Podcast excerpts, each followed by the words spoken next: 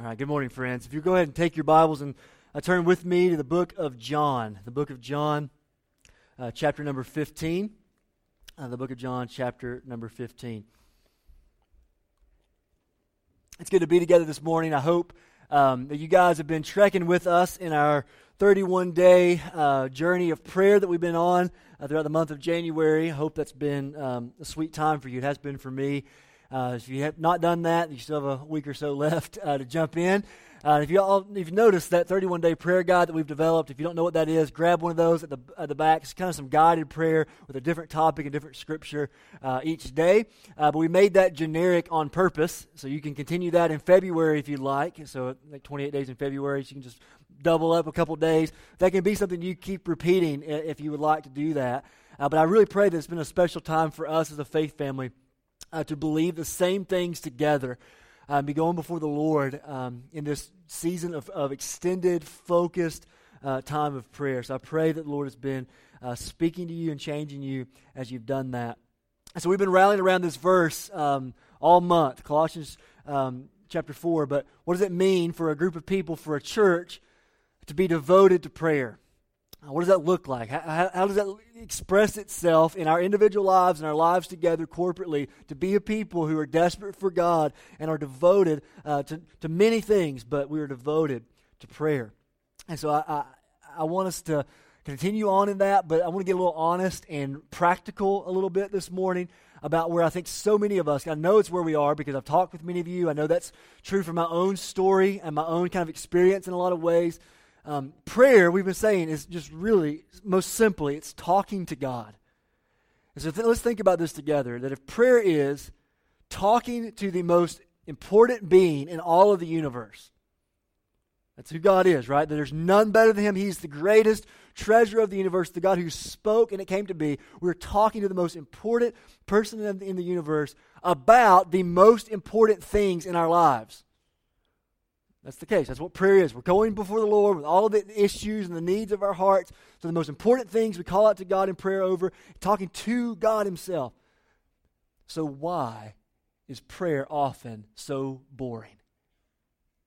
I mean, can, can we say that in church? I mean, anybody with me on that? So I've been trying. I've, I've tried to pray, and I've been trying even to be devoted to prayer, and my mind just wanders. I, I would say, man, I have to be praying for about forty-five minutes. You look at your clock, and it's been 45 seconds, you know? Why is that? If this really is the case, it's the most important being in all the universe about the most important matters of our lives. Why is it so boring so often?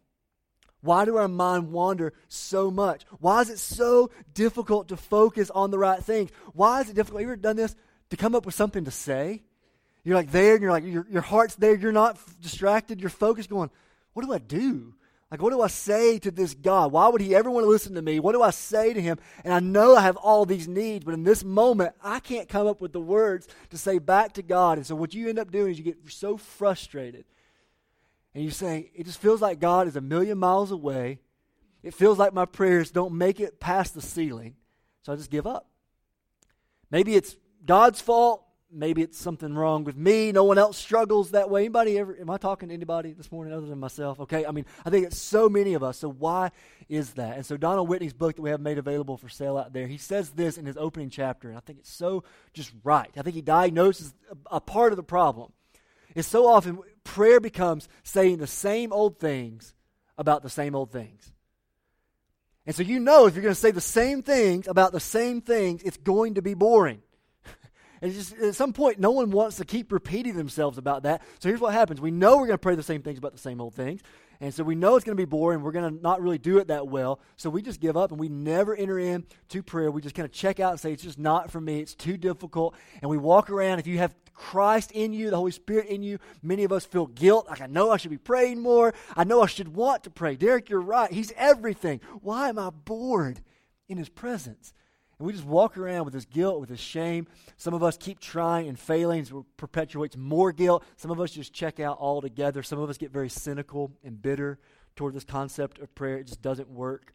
Uh, we've been diagnosing this all this last month, but um, but here I think is part of the problem. Let's just get practical and real. We're going to get into the Word uh, and preach the Word this morning, but today's going to be more practical than it usually is. Okay. Uh, here's why I think some of that is. And Donald Whitney talks about this in his book, but he says so many times our ordinary lives, like our everyday lives, they don't change that much from day to day. So we're praying about the things in our lives, thankfully, everything doesn't dramatically change from day to day. And so if we're praying about the same old things, about the same old things, it's going to get this, this cycle of just the sameness that's going to cause us to check out. So here's a few things that he lists that I think, I think is a pretty fair list of the things that we typically pray for. So just think about your own prayer life and your own uh, stammering attempts to be devoted to prayer. And see, we pray for things like our family, right? Every time we sit down to pray, we're praying for the people in our lives.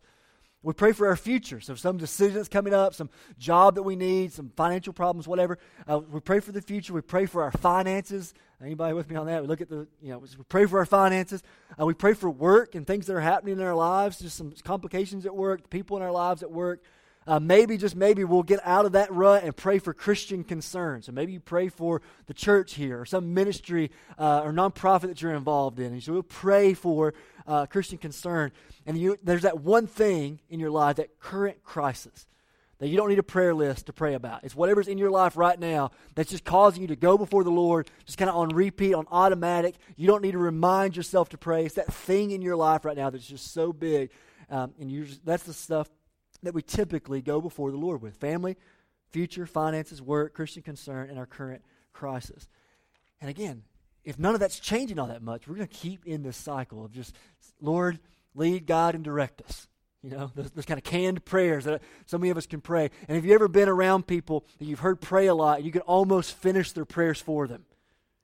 Anybody? Because they pray the same things. You know what they're about to say. This is this, this God speak, this religious talk that we have around the church. We just we turn into these weird people when we try to pray. I beseech thee, O Lord. Like who says that? You know, like why are you trying to I don't why do we get like that when we pray? I think we're just fundamentally missing something about what it means to walk with God. Just, there's a missing link in it. And so, that, as a church, we're trying to look at, like last week, when Jesus says, Don't pray like this, but when you pray, pray like this. We need to learn some right things, but we also need to get down to where we live and say, How does this look practically in my life? Derick, that's true. I'm just so distracted. I'm so bored. I, I, am. I'm in that rut of just saying the same things about the same things. How do we set, be set free from this cycle? Well, there's a couple things I think um, that this means. First, we must understand that prayer is something that we need. You say, Derick, I get it. No, no, no. Something that we need. It's not an optional aspect of our lives. If you're following Christ, if you're in Jesus, like this is not just kind of something that we might get better at. This is a life or death spiritually kind of thing.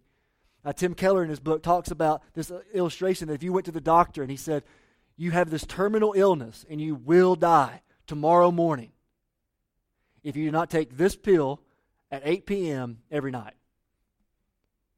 Well, at 8 p.m. every night, what do you think you're going to be doing? You're going to take the pill. It's not an option. You're not going, ah, I'm kind of tired. You know, I'm bored. Every time I take the pill, I don't like the way it feels going down my throat, and it's just awkward for me. That's not, that's not the reality. If it's life or death, I do not wake up tomorrow if I do not do what the doctor has prescribed right now. It changes things. So all the excuses of, well, I just don't my schedule's really busy and that Netflix show is on, you know, like doesn't that doesn't change anything. I mean, you're putting everything aside at 8 p.m. precisely you're taking the pill. Because you know you need it.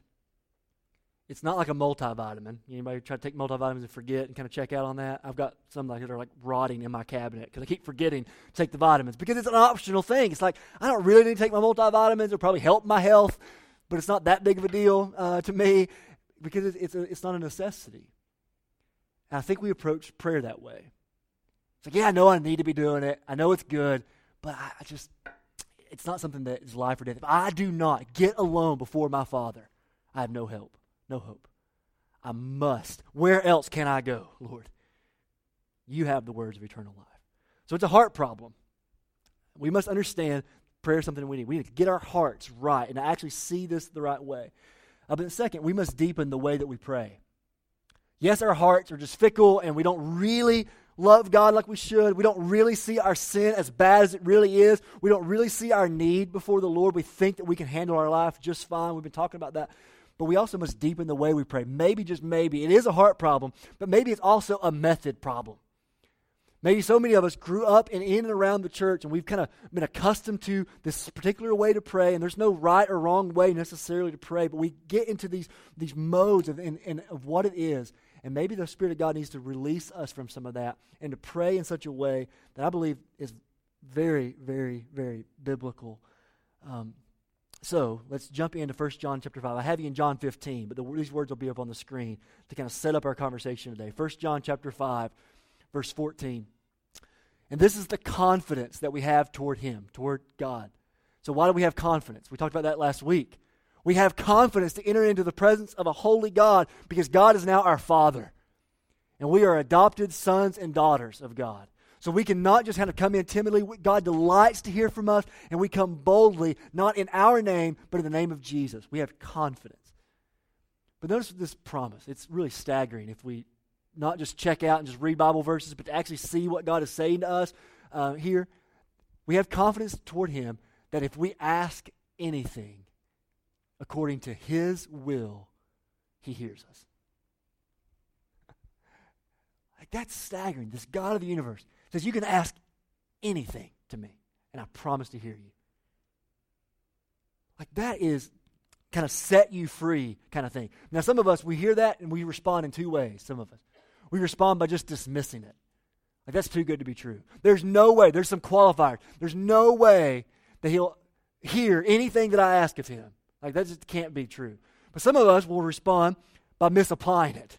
So you don't just dismiss it. You go, I'm going to take this and just, God, you promised you're going to hear me, and you just ask for anything and everything. And so those are the two ditches that we do not want to fall into.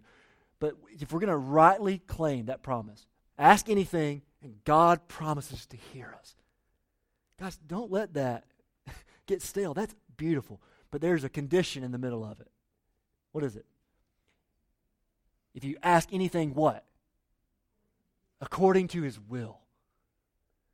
So we can't just dismiss this. We can't just misapply it. It's if you ask anything, but that's in accordance with his will. So how do we know that we're praying according to the will of God?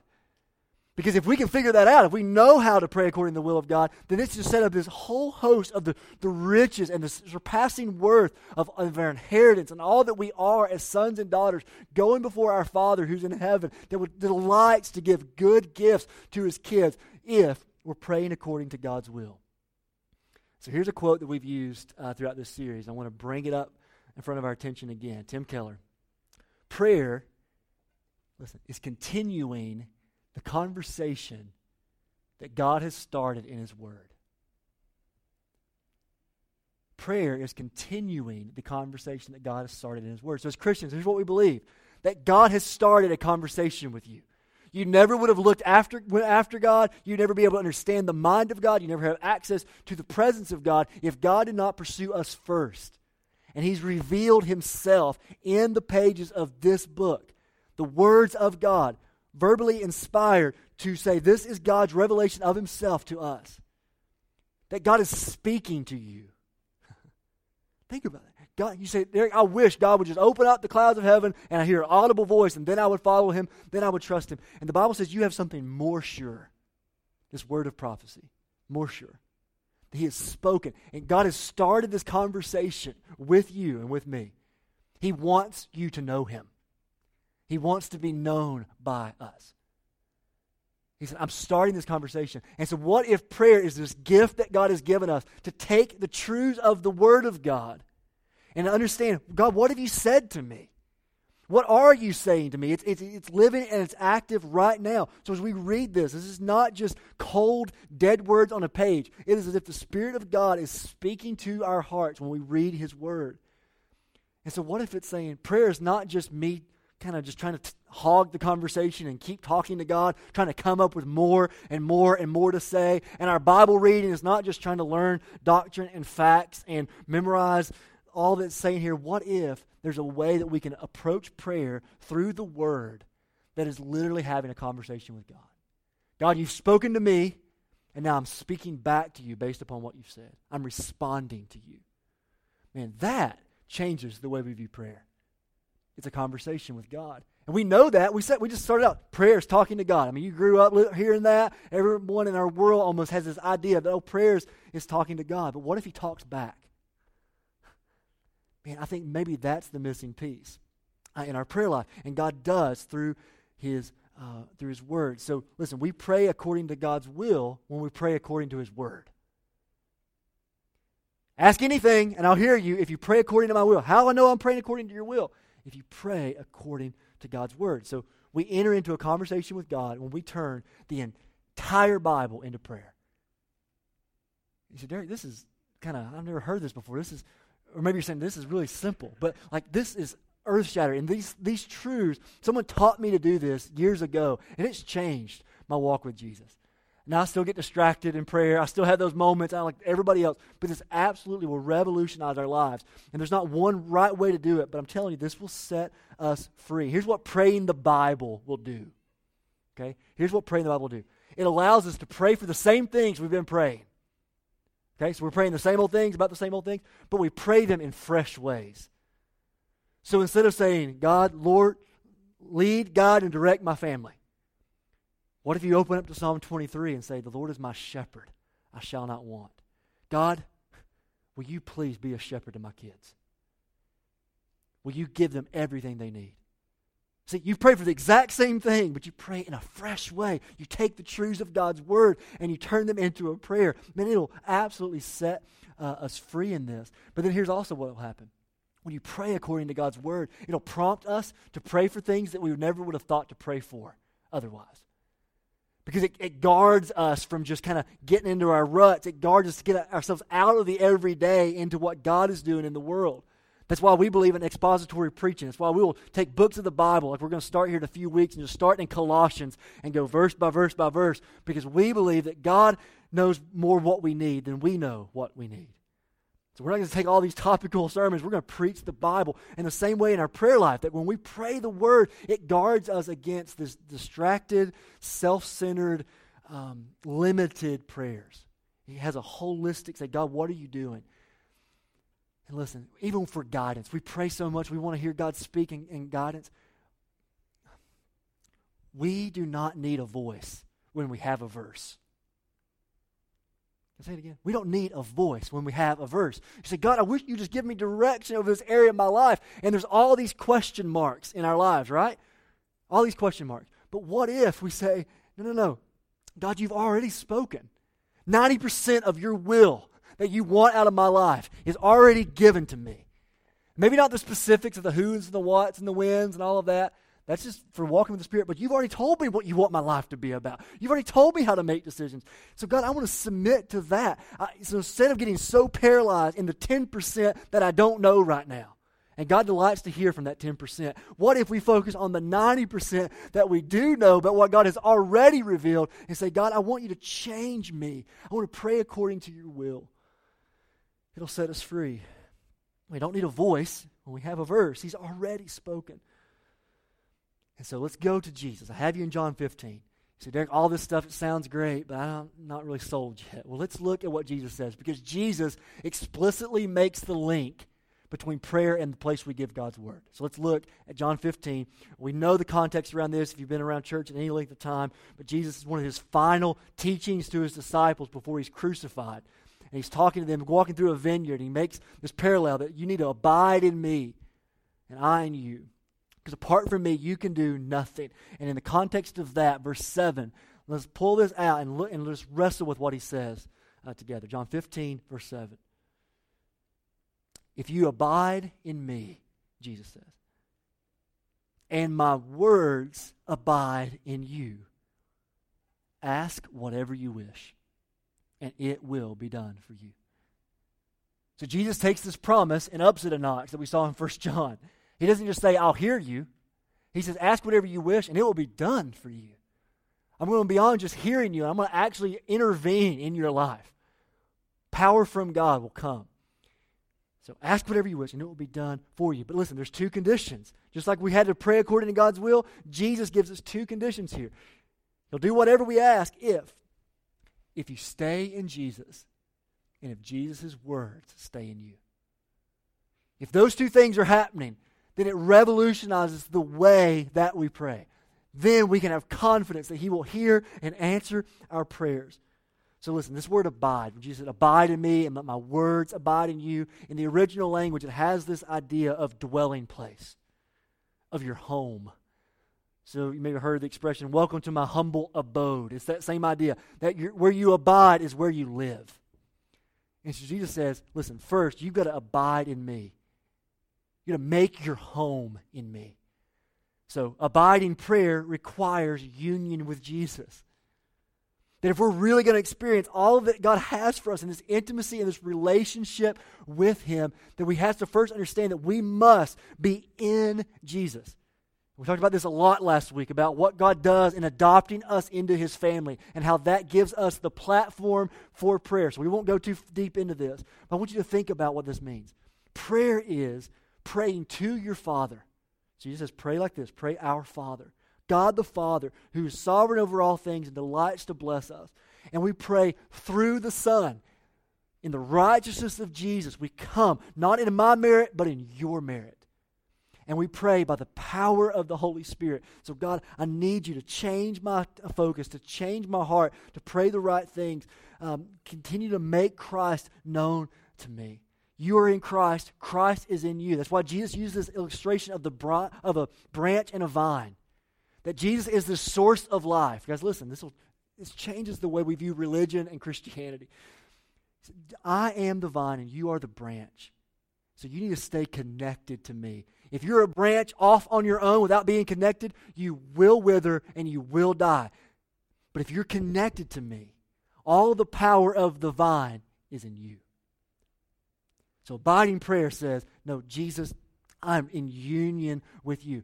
So God does not tell us you better try really hard to live for Jesus. You better try really hard to be like Jesus. He says, if you will stay connected to me, remain in me, abide in me, make your dwelling place in who I am and what I have done for you. Earlier in John 15, he says, abide in my love. Then it's the life of Jesus pressed out through you. That's the difference. That's the secret to Christianity. It's why Christianity sets aside from all other world religions. All other world religions says, here's what I got to do. And Christianity comes in and says, no, no, it's about grace and what has already been done. If you are in Christ, it is His life being pressed out through your life. You have the resurrection power of Jesus living inside of you if you are if you repented of your sin and put faith in Jesus. You're united with Christ. The same position that the Son has, we have that same right to go before the Lord. So, His life in us produces His life through us, and that changes everything. If you abide in Jesus, if you're in Jesus. But then He says, and if my word abides in you. So that's true. It's all about grace and what's already been done. There's nothing left for us to do to make ourselves right with God. We have this power source. We're tapped into the vine that is Jesus. His life flowing through our life. Man, that changes things. But then there's another condition His word must abide in us. His word, what He said, His relationship. So you say, Derick, is there anything left for me to do in this whole grace thing? Is there anything left for me to do in this? And Jesus would say, Not for your acceptance, but because you are accepted. Yes, there is discipline, there is work. There is a, I'm going to submit and to call myself back and submit myself under the truths of your word. Listen, not to be a child, but because you are a child. Not to be loved, but because you are loved. He says, work hard, be disciplined, have devotion to remain in me. So here's this, this statement that I want us to unpack a little bit. We must pursue to become who we already are in Christ. So listen, because you are in Jesus, here's what God says you are loved, you are accepted, you are delighted in, you are chosen, you are made new. Listen, you are set free from sin. You are. You do have your eyes open. You do have the capacity to understand because you are in Christ. Apart from Christ, we can't do any of those things. But in Christ, that is already true. It cannot be more true for you and me right now. But he says, we must pursue to become like who we already are. It's already good as done. We are accepted. We are loved. We're all these promises because we're in Christ. But we have to fight on this side of eternity to be who we already are. It's this process called sanctification, becoming like Jesus in every area of life. And that requires discipline. It just does. It requires devotion. And so it's like this. If you use a uh, like your cell phone, okay? Anybody's power went out this week. I don't know if it did or not. But you have this, this awesome device of an iPhone or Android or whatever you people like. Okay, iPhone. Uh, you have this this device. It has all this power to make calls around the world. The World Wide Web is at your fingertips. All this power in this device. But if you do not keep it plugged in to the wall, it's going to lose its power. It's not going to be able to be what all it could be if it does not have a power source. So all the power is in this wall, and some of the electricians can help me with this, but there's power in the wall, and I got to get that power in the wall into my device. I cannot figure out how to keep this device in the connected to the power source, I have no hope. It's going to die. So you have this little cord, right? You lose all the time in your house, right? This power cord that does what? It transfers the power that's in the wall to your device. Without the power cord, no hope. And so, what if these spiritual disciplines of our lives, reading the Word, prayer, community, fasting, solitude, generosity, mission, all these things we talk about, these disciplines, like you must do this. What if it's not about being accepted? We already are, but there's still a place for these wires. What if all of that is just the wires that keeps us connected to the power source that is Jesus?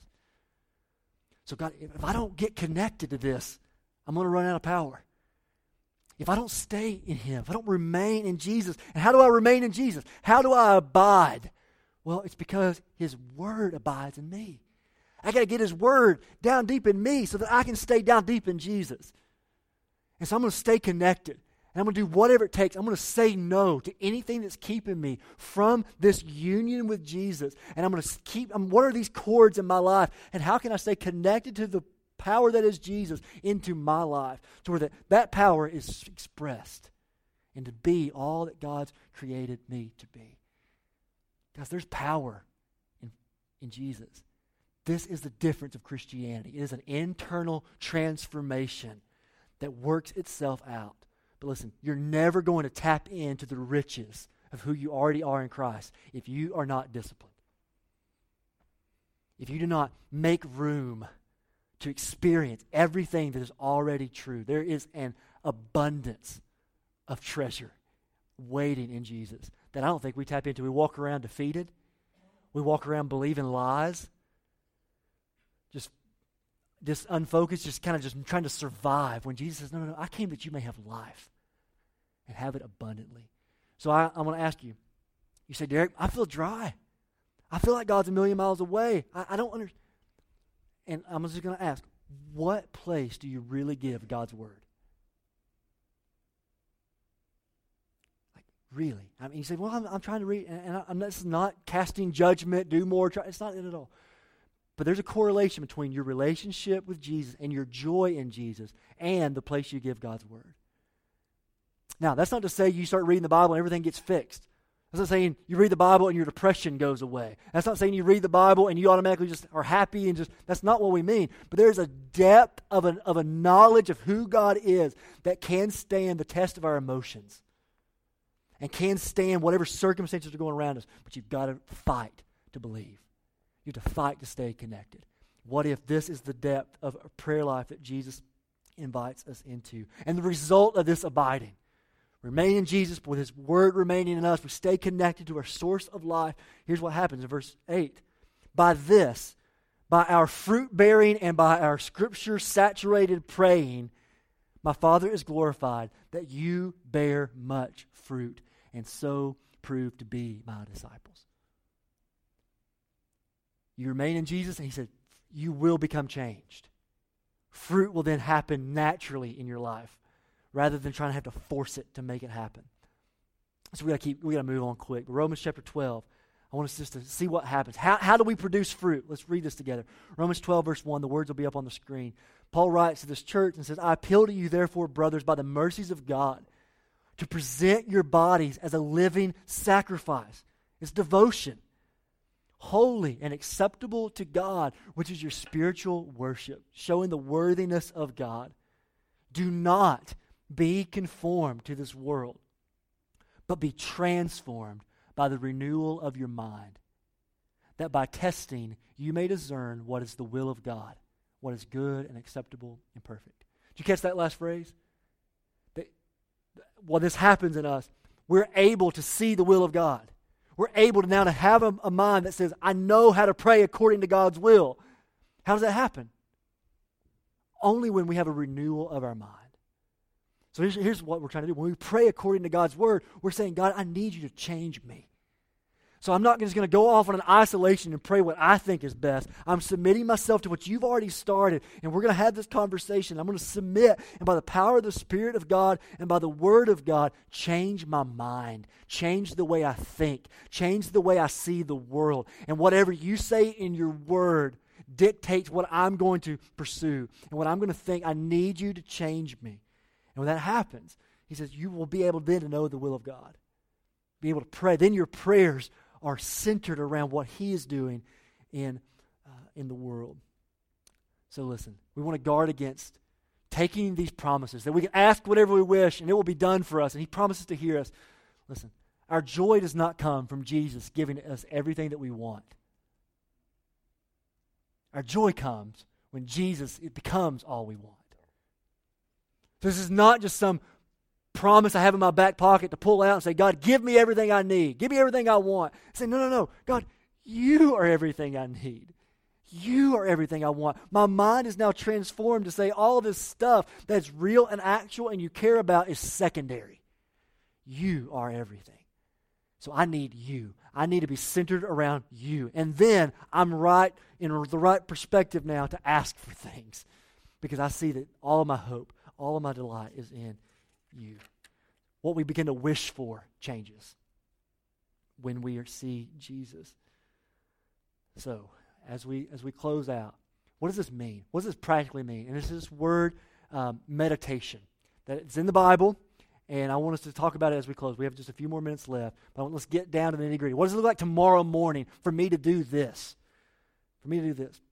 So, how does Jesus' word dwell in us?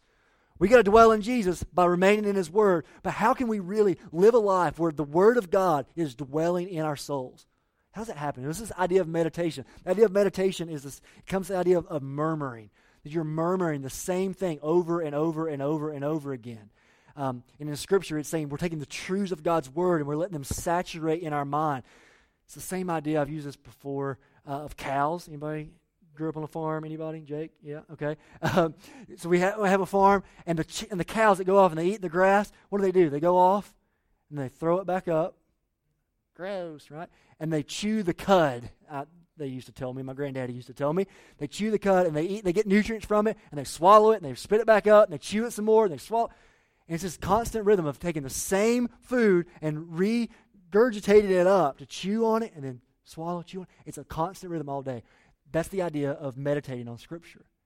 Is that I get a hold of some nutrients in God's Word, and then I'm going to keep chewing on it. I'm going to keep dwelling on it. I'm not going to just have my quiet time for five minutes and go check out and live the rest of my days. I'm taking God's Word and I'm letting it dwell in me. I'm meditating on it. I'm murmuring it back to myself. So write this down. Read your Bible like a cow.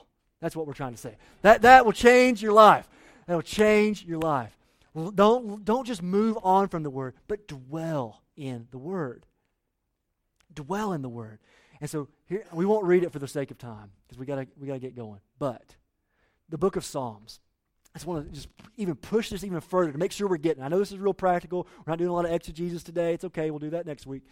Um, I, I want us to really, really think about this. The book of Psalms. You know what they are? They're prayers. It's a hymn book, and they're meant to be sung, but you read the Psalms. So think about this God has inspired Scripture, a whole book in the Bible, the longest book of the Bible, and it's just this guy and multiple guys crying out to God, being honest about where he is.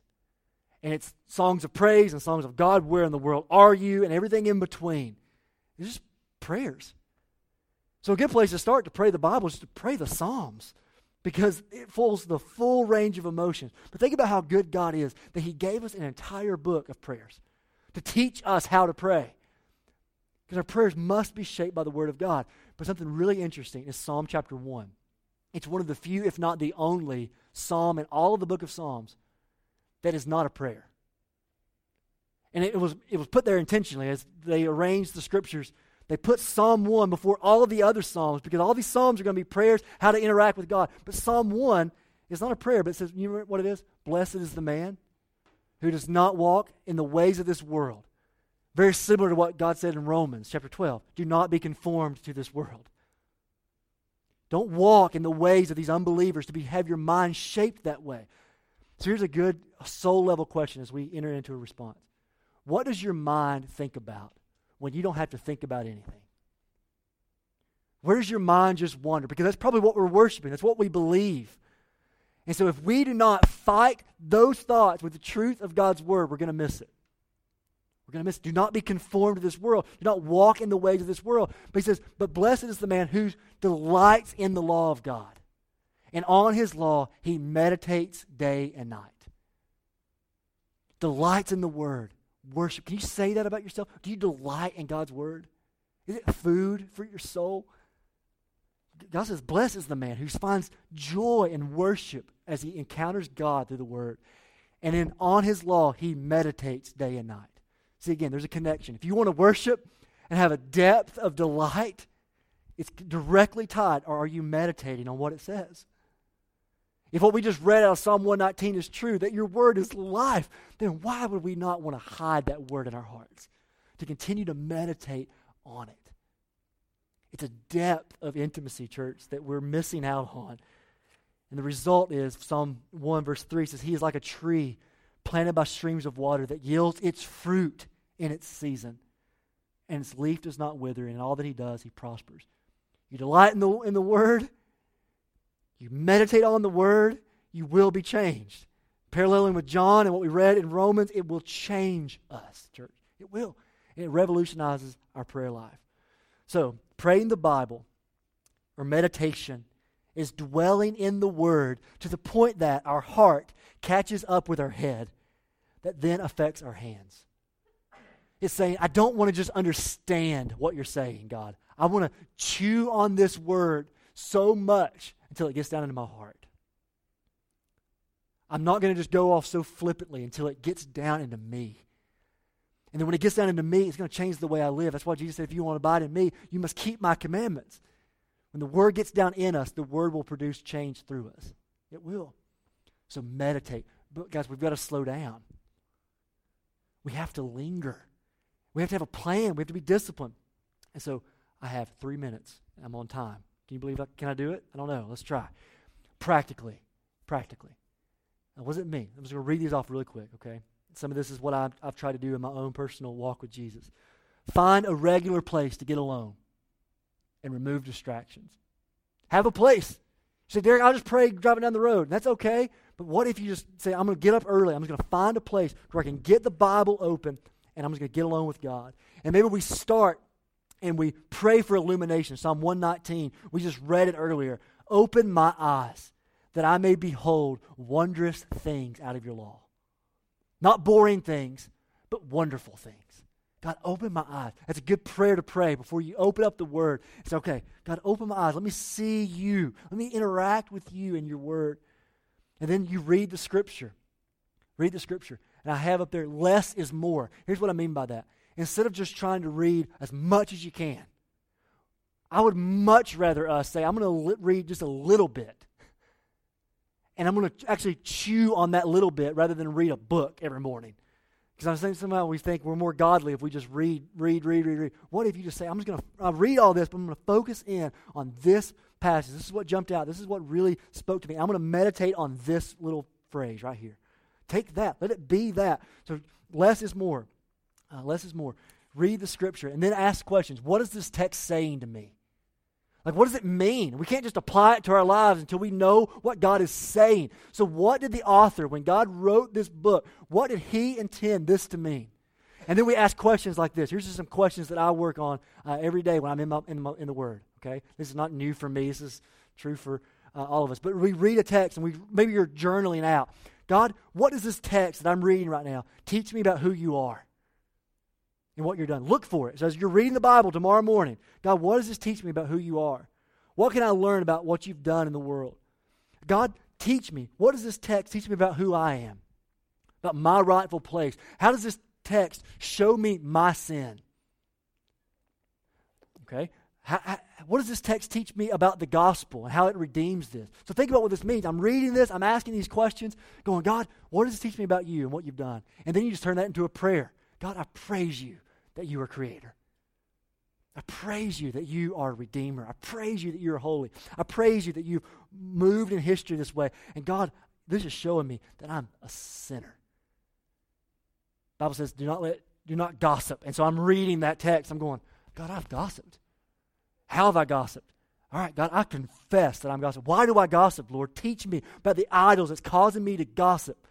And then you say, God, what has Jesus done? So I'm not going to try to try harder or feel guilt. Like, Lord, I confess and I repent. God, take this away from me. And I claim that you've already died for this. And that you, when you were reviled, you did not open your mouth. And so I thank you, God, that you're my substitute and you've taken my place and you're alive. So, God, I claim victory in your name. So, God, change me from this. Change me from the heart that causes me to gossip.